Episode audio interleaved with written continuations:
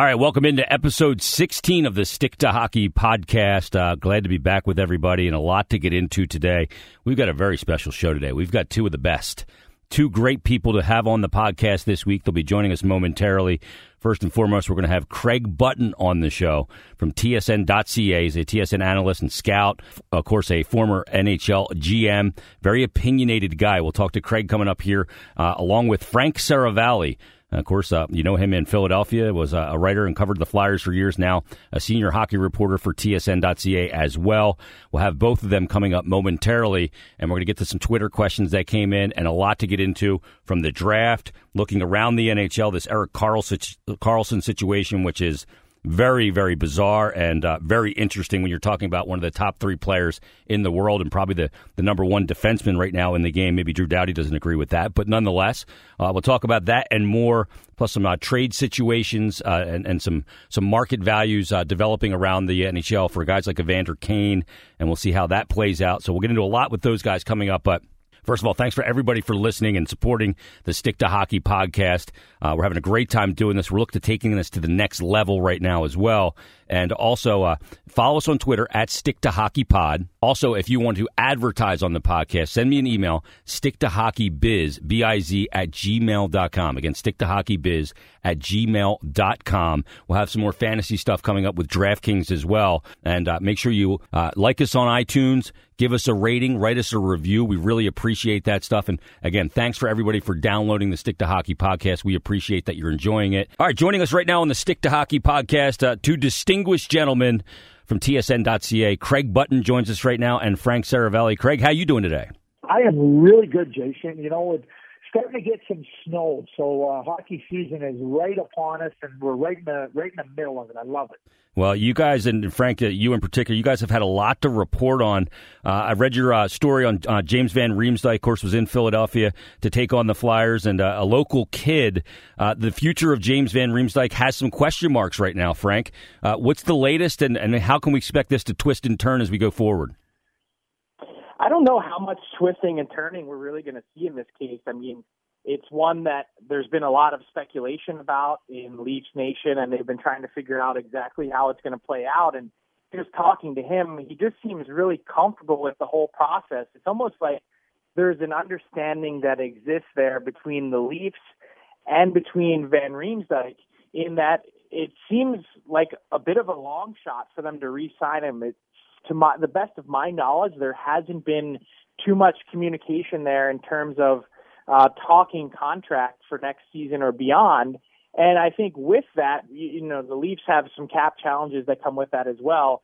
In, in trying to fit him in, they need to get a new contract on the books for Austin Matthews eventually. How much do you budget for him? What do you do with William Nylander? What do you do with Nazem Kadri? There's a whole host of questions to answer. But in the meantime, I think the reason that Van Riemsdyk has been able to remain so comfortable is that there's almost an understanding, too, that he's not going to be dealt. And obviously he has some control over that, in that he has a ten-team no-trade list. But the Leafs are a team that want to try and go for it. They believe they can win the Stanley Cup. The fact that they uh, re- they signed Patrick Marleau over the summer and then tried to also go after Joe Thornton gives you a pretty good indication of what this team thinks of itself moving forward in terms of their window to win. And I mean, they've had a few bumpy weeks. They've gotten wins in games that they probably should not have, and they almost pulled it out against the Flyers again uh, on Tuesday night, but they weren't able to, and I think it spoke to kind of some of the issues that they've had. And it's going to be hard to figure out how they can fulfill uh, any sort of goal gap that James Van Riemsdyk leaves if he does walk in the summer on July first, because he's on pace now for thirty-nine goals. No small consolation prize to a guy like John Tavares, the number one pending free agent. Yeah, no question. Craig, when you look at this situation in Toronto, they have some big voices that make those decisions. Lou Lamoriello, obviously Brendan Shanahan, and you got a coach like Mike Babcock. What's that dynamic been like for that uh, Toronto front office and, and making these very important decisions? Because as Frank said, uh, this is a team right now that believes its window is open, and uh, one of the biggest hockey cities in the world. Uh, they would love to deliver a championship and a cup to that fan base. Well, they would, I think, and uh, you know, I think they're excited about the prospects of that because of the good young players. But you know what? I worked in Dallas with Bob Gainey, and we had some really terrific people. Doug Armstrong, who is now the manager with uh, the Saint Louis Blues, Les Jackson, who's still there. Ken Hitchcock was our coach, a very strong voice. And, and I can honestly tell you that in the form of communication and how you talk about what your opportunities are and what your challenges are, and, and obviously with a with a salary cap, that that's a big factor into it. I, I can never remember a time where we didn't come clear at the end of a discussion where we were going to go and how everybody understood it. And I think that that's exactly how Lou Lamoriello operates. I don't think that, that is how Lou Lamoriello operates. I mean, here's the people that need to know what we're trying to do. Here's here's the people I'm going to converse with. Here's the people that are in the circle and that are going to have input, and we're going to weigh it, and we're going to discuss it and debate it. And then when we get to the end of it, it becomes pretty much clear what you do. It, when you hear about these knock me down, drag me out, uh, oh, yeah, we had this great debate, great argument, and somebody said, those are usually signs of dysfunction. When you do things right and you understand, you know, the salary cap going up, and what does that mean for us? Does that mean that we could potentially keep James Van Riemsdyk? What does it mean for William Nylander? I mean, his contract will be up. Should we wait on, on a Mitch Marner? What do we have to do with Austin Matthews? And then, and then you start to look forward. You start to consider, okay, we signed Marleau last summer. What what does that mean? Is there another player that could fit into there? Mm-hmm. So all these things are going on together. It's not like they're separate and independent of each other. But good organizations, strong organizations, which is what Lou Lamoriello is running in Toronto, they're working on, on a daily basis and discussing these different things as new information comes available to them, that is, the projection that the cap could go up to eighty or eighty-two million next year. That's new information.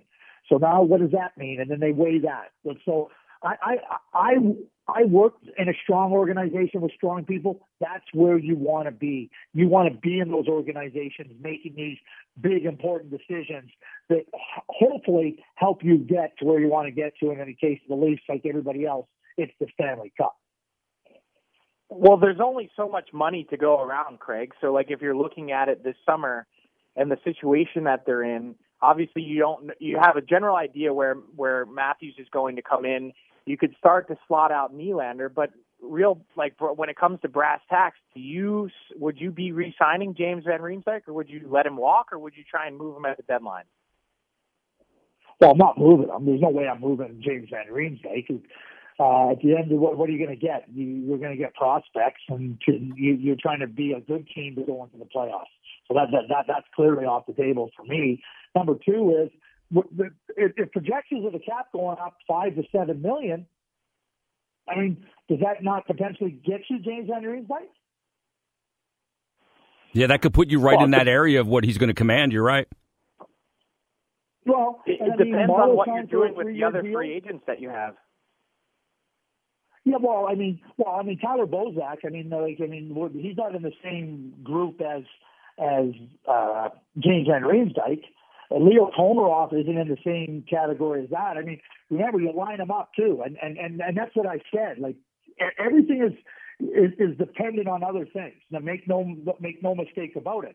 But news that the cap could go up five to seven million dollars next year was music to a lot of teams' ears, and the teams that are right at the cap, like the Toronto Maple Leafs, they're doing a happy dance. Yeah, you're right about that. And uh, one of the other, uh, let's conversely, uh, a team like Toronto that could be in the mix to win the Stanley Cup. Let's look at the other end of the spectrum and stay in Canada for it. And let's go to Ottawa right now, because you have a different situation here when it comes to uh, to dealing with uh, big time players, and the, none bigger than uh, Erik Karlsson.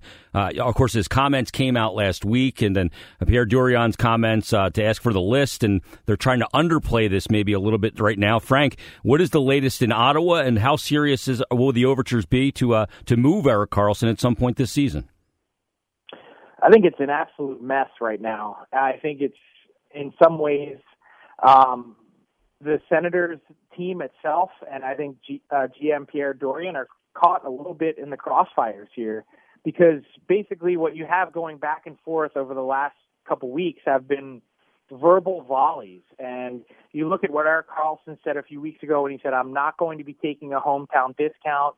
I'm going to be getting my market worth, which is exactly, you know, well within his rights to say. I mean, who would be wanting to take less than their market value? Um, but I think in some ways behind the scenes, the Sens viewed that as uh, a shot at some of the speculation and talk that's been occurring uh, with Eugene Melnick's finances. Can he afford to keep this team? Or is the team for sale? Are they not for sale? And all of a sudden you see him ask for his no trade list this week, which is something that they had the right to do last season and didn't do it. And you talk to people, and the sense is that Eugene Melnick was fired up and wanted to try and rattle Erik Karlsson's cage a bit and, and ask for that list. And all of a sudden, you know, you have this back and forth between a, a multiple-time Norris Trophy winner, the guy who is the core of your team, who's trying to figure out his game amid a really tough season for this team, uh, playing on half of an ankle. And it's it's hard to figure out where this goes. All I can tell you is that it's not good. Like, you know, each new thing that I hear, I start to think more and more that Erik Karlsson is not going to be in the Ottawa Valley long term. And I it's I don't know how the Sens can possibly try and figure that out. Um, obviously, dollars can can go a long way in doing that.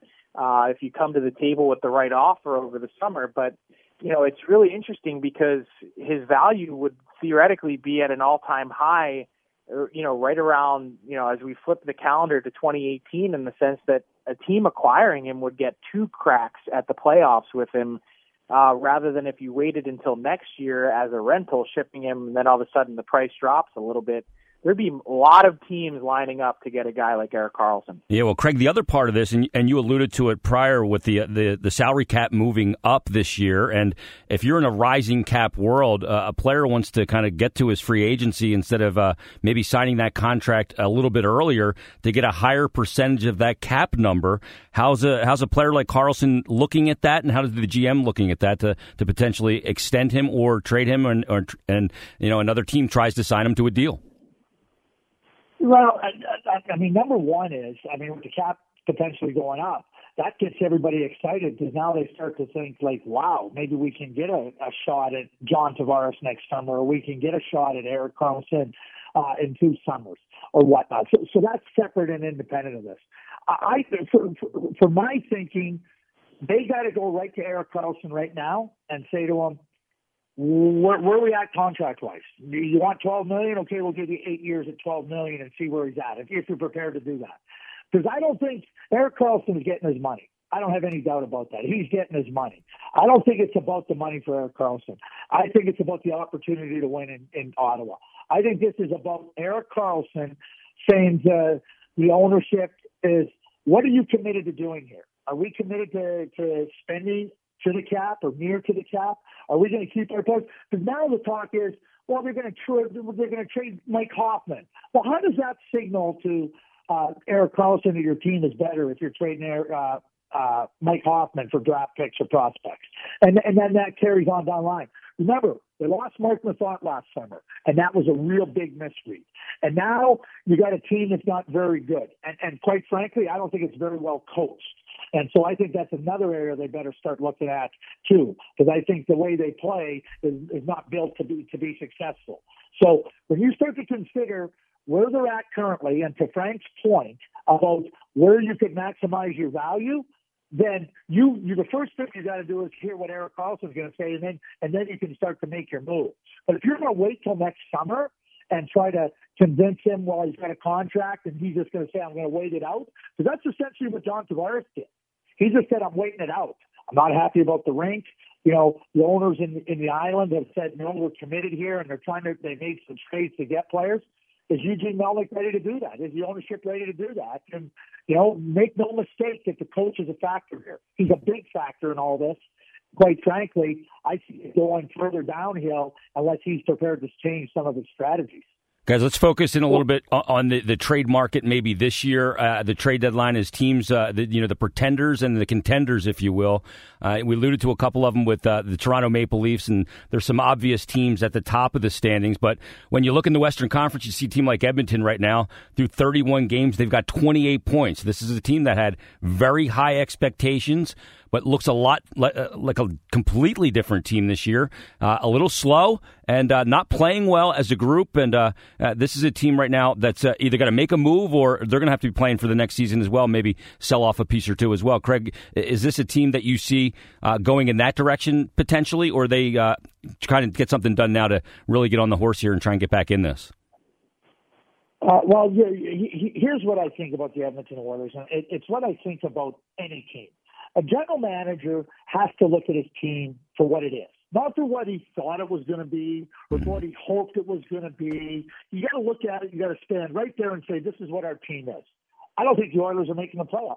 Is there a possibility? Yeah, very, very low possibility. There's just too much ground to make up in, in, in a conference that's too good.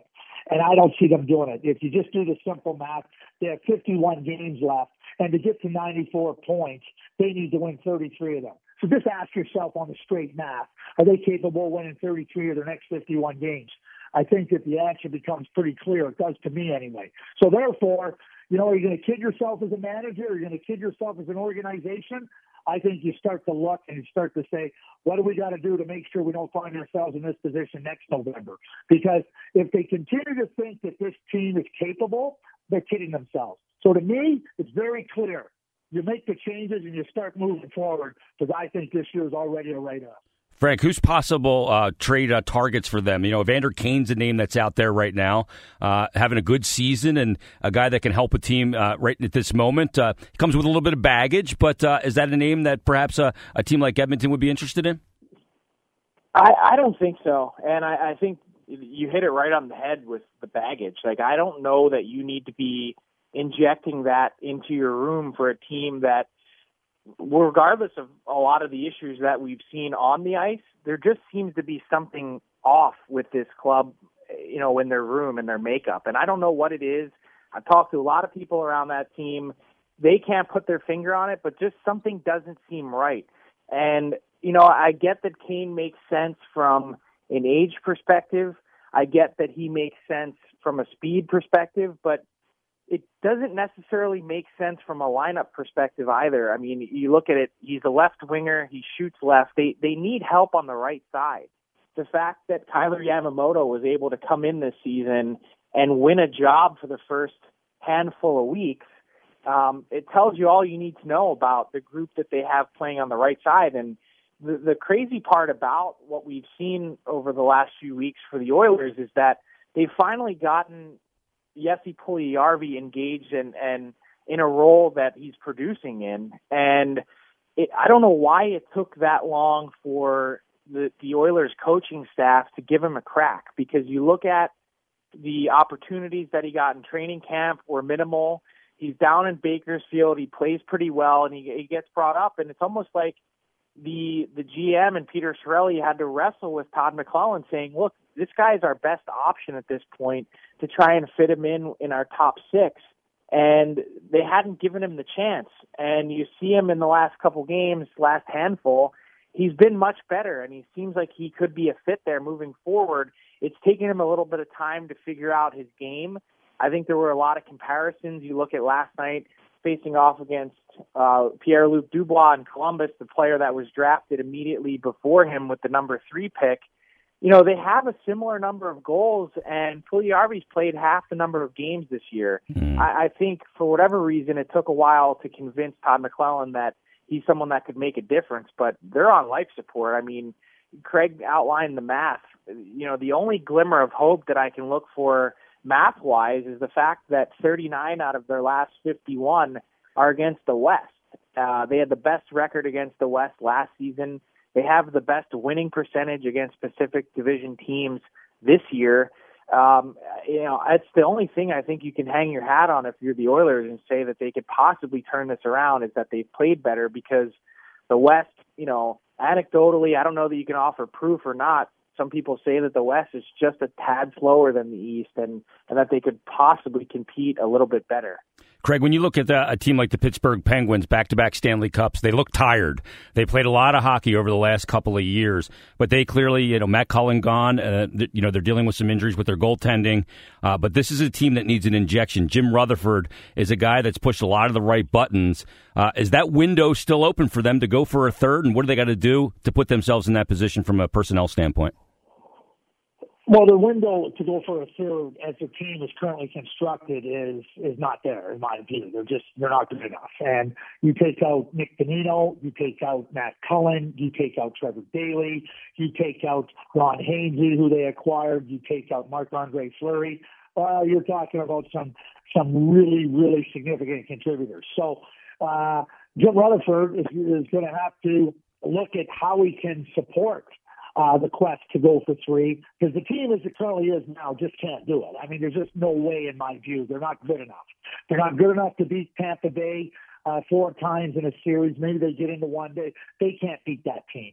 I don't think that they can beat Pittsburgh, uh, or excuse me, Toronto. So when I start to look at the crossover, of who, even if they got out of their division, I, I simply don't see it. So Jim Rutherford's going to have to have to do some magic and get some uh, – got to get some different players in there, because uh, as it seems sits right now, I don't see it. Yeah. One thing I did want to add, too, just quickly, about Edmonton, too, and this is what happens in the league, too. We see other young players play, and we all think that every young player is going to move ahead. If you go back and look at the same exact point in time where Leon Draisaitl was at this point of his career and where Jesse Puljujarvi is, there's no difference. Yeah, and look how it turned out for Draisaitl, right? Wow, yeah. We'd all like players to be there yesterday. We'd all, everybody, but Patrick Laine is different than Jesse Puljujarvi. And there was a lot of questions about Pierre-Luc Dubois. I mean, we get past the draft, Jason, and people are saying four months later, oh, he might be a bust. Really? A yeah. bust? After four months when you drafted him, or a year? These kids are really good players. I'm going to give it a lot more time, and I think that we cannot be in any way, shape, or form right now players before we've allowed them to mature and understand what it takes. The National Hockey League is really hard, and I'll just throw this number at you. Last year in the National Hockey League, of the, there was only fifteen eighteen- and nineteen-year-old players that played more than half their team's games, and, and there was only fifteen twenty-year-olds. That means there was thirty players, eighteen, nineteen, and twenty, that played in the N H L last year. That's less than five percent. You better be careful about writing off young players. Yeah, no question about it. There's some good ones around the league right now. Uh, Brock Besser getting it done, Barzell, Heischer, and, and Nolan Patrick is uh, trying to find his way right now, coming back from some injuries. Uh, one of the guys that name may be out there if the Flyers are in a selling situation is Wayne Simmonds, Frank. And uh, he's a guy that's uh, on a very team-friendly deal, especially considering the production that he's delivered the last couple of seasons. Uh, what should the Flyers do with a guy like Wayne Simmonds? And uh, he, what kind of return would he fetch should they choose to move them on? I don't necessarily understand a lot of the conversation and chatter about Wayne Simmonds being out there, other than the fact that he, after this season, has one more year left on his deal.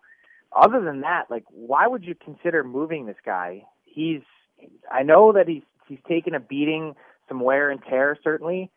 He's an awful consistent player, the heartbeat of your team, still on the right side of thirty.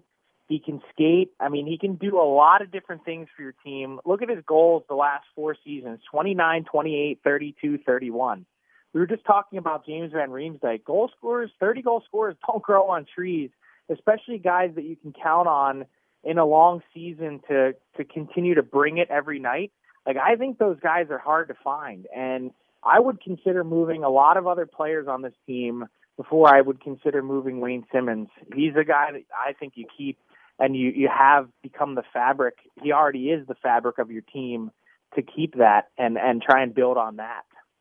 Uh, Craig, when you look at the Flyers and, and, situation, and just, yeah. Just quickly, yeah. Go ahead. I just wanted to add that I just wanted to pick up on that. Is it, is it, you know, this is where teams make big mistakes. Frank just talked a little bit about Edmonton. Something doesn't seem right. And then you get people starting to go, oh, well, maybe we'll trade Wayne Simmonds. And, and, and the players understand what each player brings to the team. And I'm with Frank. I don't know why you would even consider trading Wayne Simmonds unless you're going to get a boatload in return, which I can't see that happening. You start to cut out the fabric of your team. You start to cut out the heart of your team. Tell you what, you, you, you don't just go out and get it back in there. And people sit down and go, oh, trade that guy or trade this guy without an understanding of what they mean to your team. Not only on the ice, but how they drag people into the fight, how they push and really, you know, have an influence on the other players. You better be really careful if you start talking about guys like Wayne Simmonds, in my view. I couldn't agree more with Frank. Yeah, and you take away the identity, and it's certainly not a good message to your fan bases either. Not that uh, a team, uh, you know, G Ms and consider that. Do they consider that, Craig? The good ones do. I mean, I, I, I'll tell you, Ray Shiro, in, in two thousand nine, he, he was looking at his team in, in Pittsburgh, and he said that, uh, I think it was two thousand nine, pretty sure it was two thousand nine, might have been a late in, in the fall. But he said, we needed some, some maturity in our group. And he was looking and he was considering players. He said they were playing the New York Islanders. And he said he watched Billy Guerin come in for the morning skate. And he said he was all business. And then he said, oh, that's interesting. They watched him go out to the morning skate. And then he thought he was all business. And then he said he came to the he came to the rink early that night and he wanted to watch again to see where the all business. And he said, that's the guy that we need, one of the types of guys we need. He went and got him. They won a Stanley Cup. Mm-hmm. And that's the good ones understand it, and I'll be quite frank with you. The, the, the bad ones, they don't. And that's where the and, and you don't make up for those mistakes. Yeah, no question about it. Hey, guys, this has been a blast. I love having you both on uh, from T S N dot C A. Craig uh, Button joining us and Frank Saravalli. Uh, we'll have to do this again and talk about Seattle. Okay, I love Seattle, the Emerald City. Yes. Well, that's going to be the next N H L destination. It looks to be a foregone conclusion. We'll do it again sometime soon. Thanks, guys, both Frank and uh, Craig. Appreciate it. Thanks, Jason.